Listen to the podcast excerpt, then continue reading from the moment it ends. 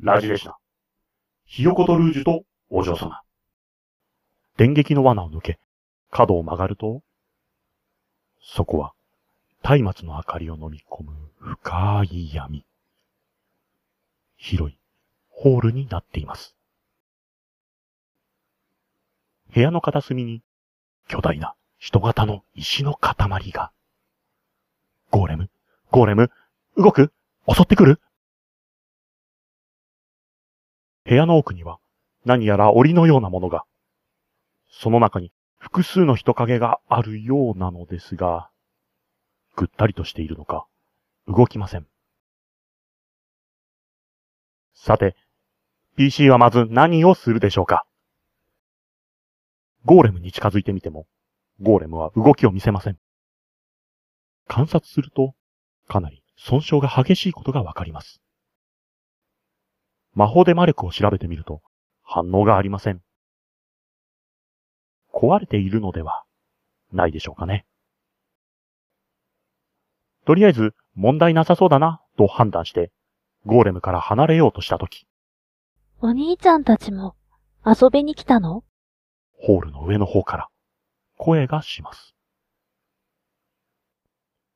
見上げると巨大なティディベアを抱いた小さな女の子が空中に浮いています。いつの間に少女の背にはコウモリのような翼があり、ハート型に尖った尻尾が見え隠れしています。幼い子供には見えますが、とてもただの少女とは思えません。魔物知識判定に成功すると、この子はロリッキュバスという蛮族であることがわかります。ロリッキュバス。その名の通り、ロリな外見のサキュバスで、成人しても幼い外見のままであることが特徴です。つまり、合法ロリ。合法ロリ。合法ロリ。合法ですから、逮捕される心配がありません。安心ですね。何が？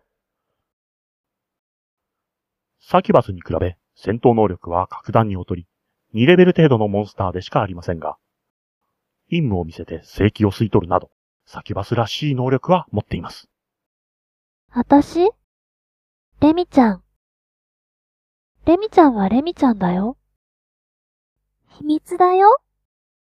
少女はパーティーの女性には目もくれず、男性にのみ話しかけます。幼いように見えて、ビッチですね。女性からの質問には答えない。とか言って、女性 PC の品種を変えるといいですね。PC が全員女性なら気が乗らないらしく、ズッケンドンに会話します。セリフに。だから何？そんなのお姉ちゃんたちに関係ないでしょ？とか、つければいいでしょう。ここで何しているのかって？みんなで遊んでいるの。みんなって？みんな。この間遊びに来たお兄ちゃんたち。兵士うー？ん、わかんない。PC はいろいろと聞くでしょうが、受け答えは2、3回でいいでしょう。ねえねえ、そんなのどうでもいいじゃない。それより、お兄ちゃんたちも一緒に遊ぼう？そう言って、男性 PC の一人に、ロリーンムをかけてきます。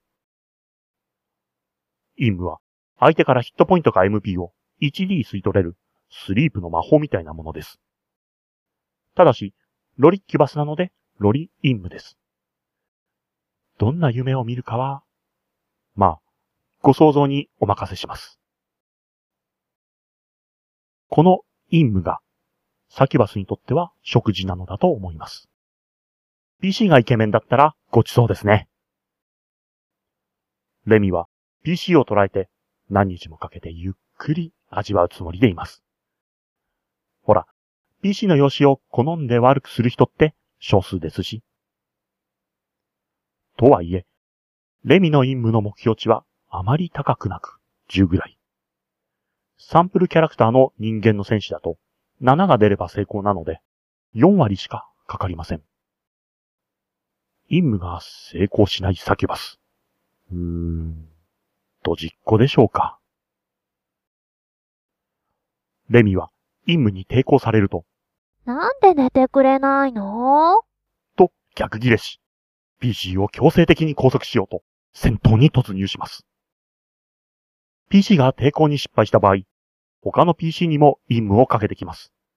そのまま全員寝てしまったら。ちなみに、スリープと一緒なので、蹴ると起きます。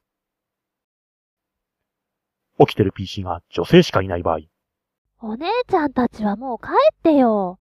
帰らないと痛い痛いだよ。ぶっきらぼうに言い、任務はかけずに戦闘に入って強制的に追い返そうとします。第一戦闘、開始です。戦闘に入ると、レミは部屋の隅に隠れていた手下を PC 人数マイナス1体呼び寄せます。ウッドパペット。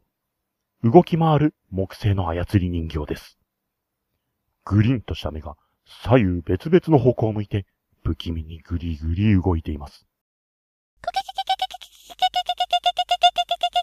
とか、笑い声を上げて PC を殴ってきます。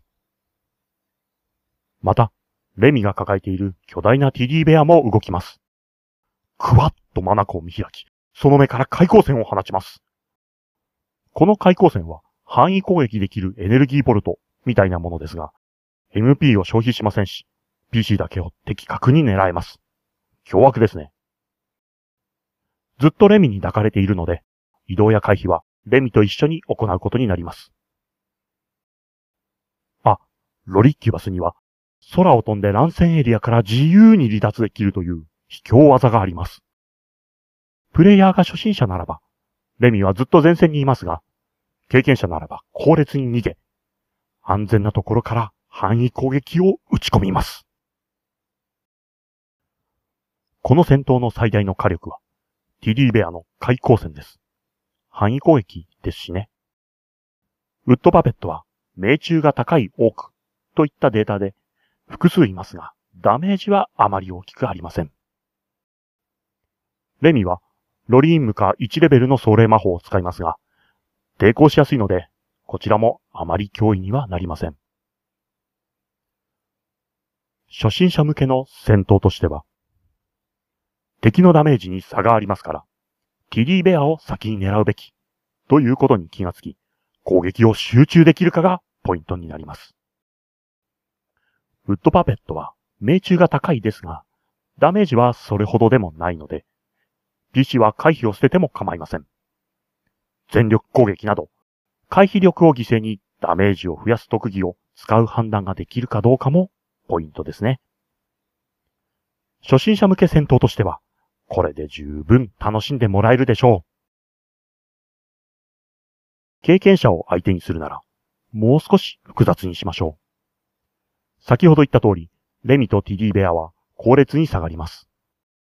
PC はティディベアの範囲攻撃を一方的に食らうことになりますが、ここでスカウトかレンジャーの判定に成功すると、あることに気がつきます。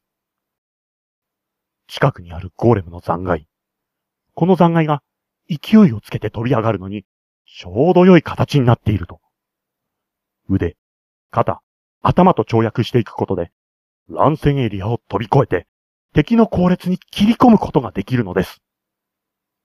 しかもこれは移動タイミングで行えますので、直後に敵を攻撃することが可能です。これで範囲攻撃をしてくるディディベアを攻撃できます。ラッキーしかし、そのアクロバットは簡単ではありません。成功率は6割ぐらい。失敗すると乱戦エリアに落下して転倒してしまいます。失敗しても行動は残っていますが、命中、回避、ともにマイナスにペナルティがついてしまいます。攻撃は命中しにくいし、ダメージも受けてしまうでしょう。失敗率4割。チャレンジするか、悩みますね。ほらほら、その範囲攻撃を潰したかったら、アクロバットしてみなよ。GM は、ニヤニヤしながら、プレイヤーの判断を見ていましょう。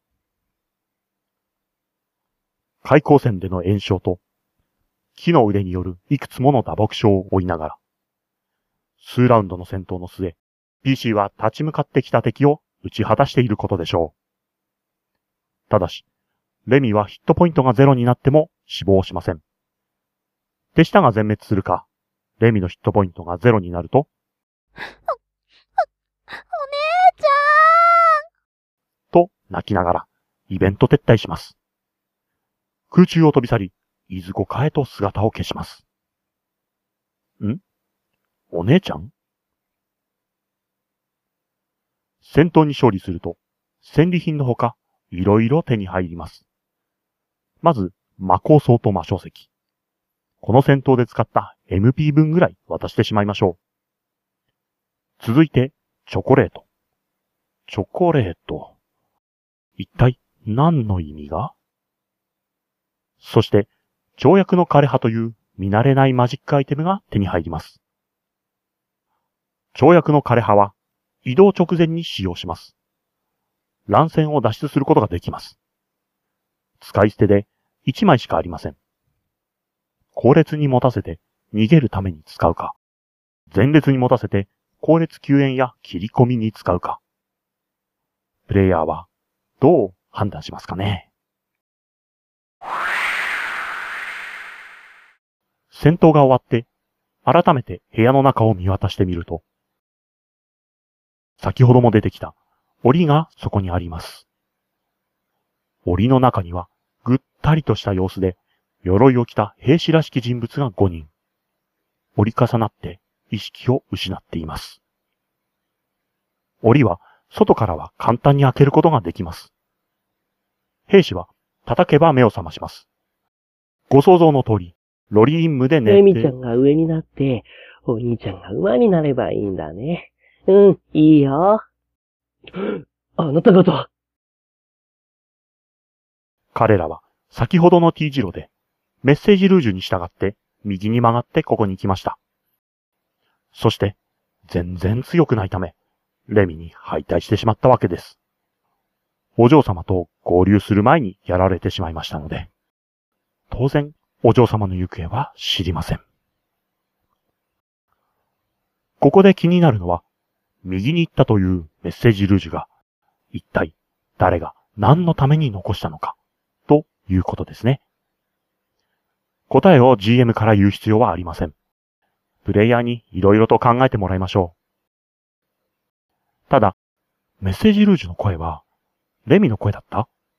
と聞かれたら、そう思えますね。答えて構わないでしょう。救出した兵士たちは、消耗している上にヘタレなため、足手まといにしかなりません。彼らは PC たちにお嬢様救出を託し、遺跡の外に退避します。PC は引き返して、メッセージルージュのあった T 字路を左に行くことになります。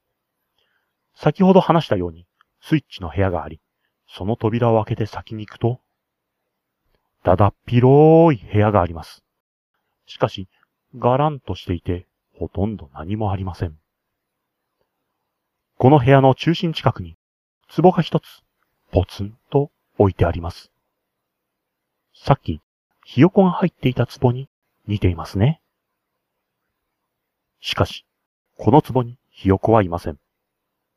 うかつに覗き込むと、中には蛇がいて、ガブッと顔面に噛みつきます。ギャー蛇を倒した後、壺の中を PC が調べてみると、ひよこの巣らしいものが見つかります。ひよこは、合唱また、何か紐のついた丸っこい金属光沢の玉が転がっています。宝物鑑定すると、感触玉という使い捨てのマジックアイテムとわかります。紐を引っ張って投げると、ぶつかった時に大きな爆裂音がします。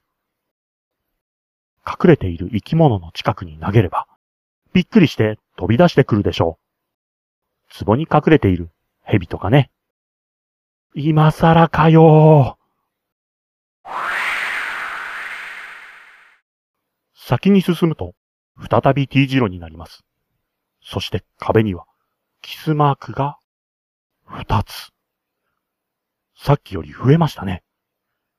色は赤とオレンジです。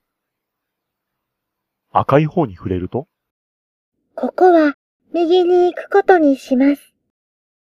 オレンジの方に触れると、ここは左に行くことにします。今の何？男性みたいな声でしたね。まさか、お嬢様の部下のおっさんがメッセージルージュを使って、なんというトラップ。しかし、キスマークの形を見ると、どちらも小ぶりで可愛らしい唇のようです。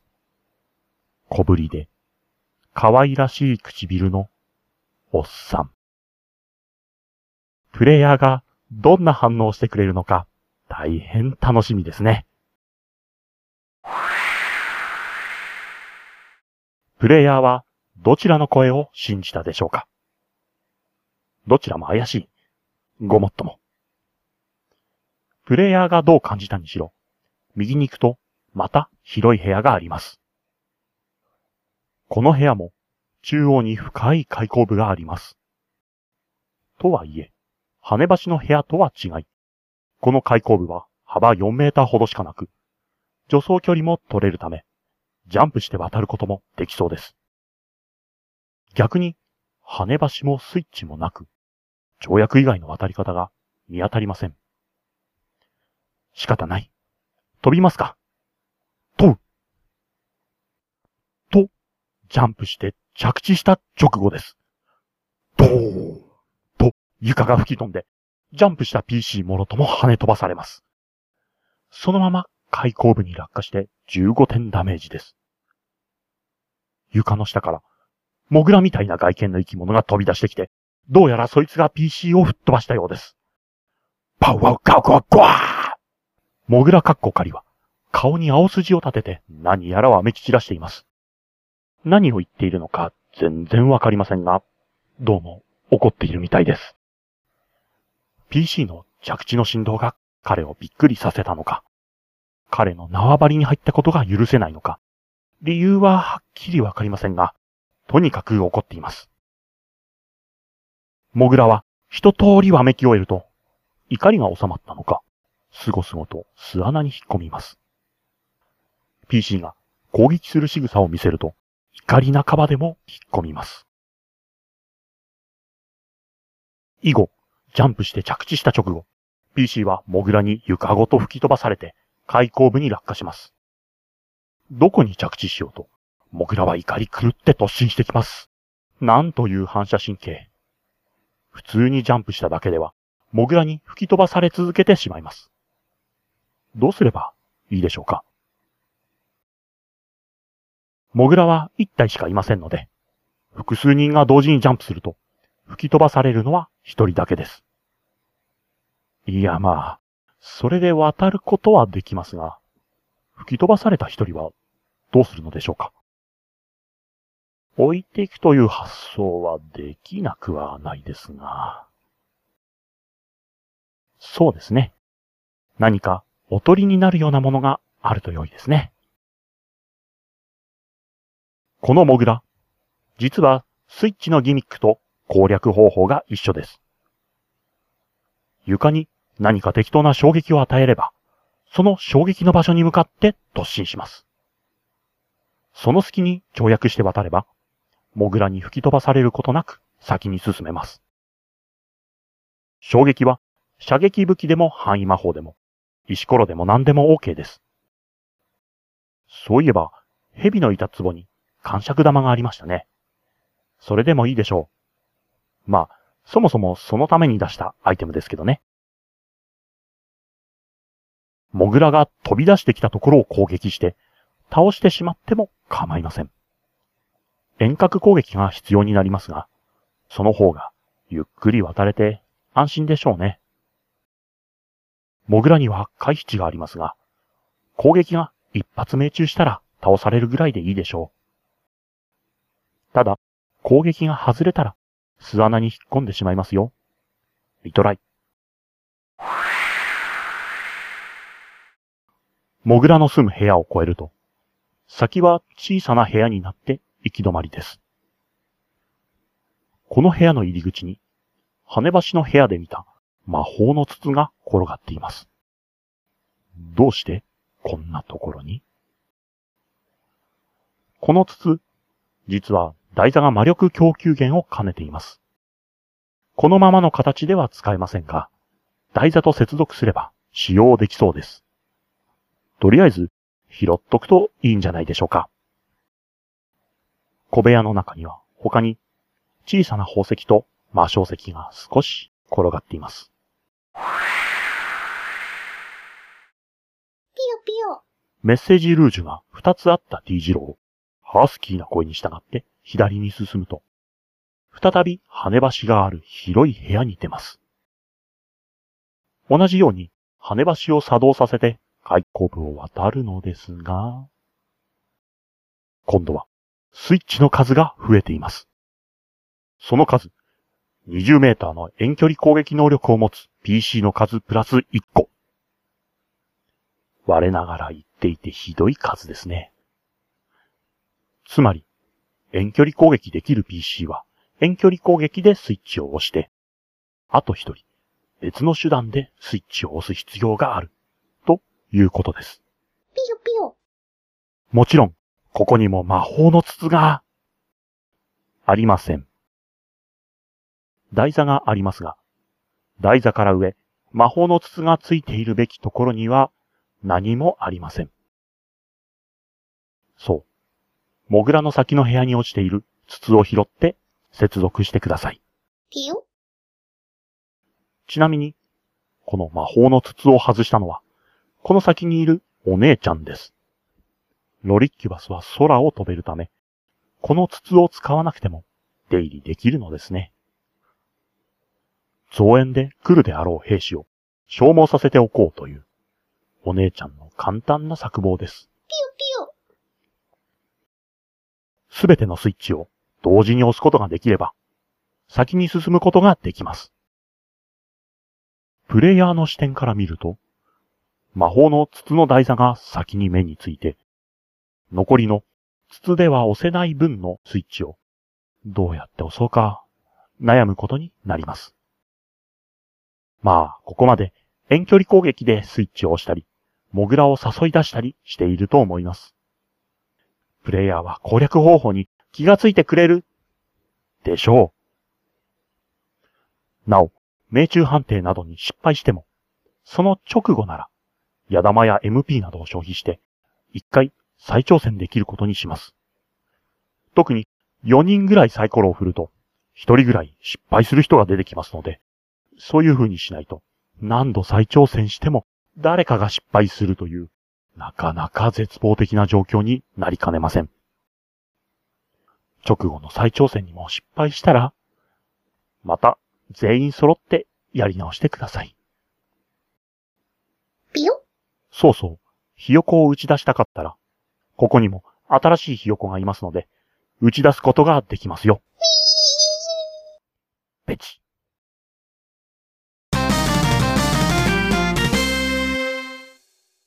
ここにコロニーを作ろう。ここにコロニーを作ろう。TRPG プレイヤーのコロニーを作ろう。一般人を TRPG プレイヤーに変えます。プレイヤーにする一般人を TRPG プレイヤーに変えます。プレイヤーにするぞ。かもすぞ。かもすぞ。かもすぞ。かもすぞ。ここにコロニーを作ろう。テーブルトーク RPG。かもすぞ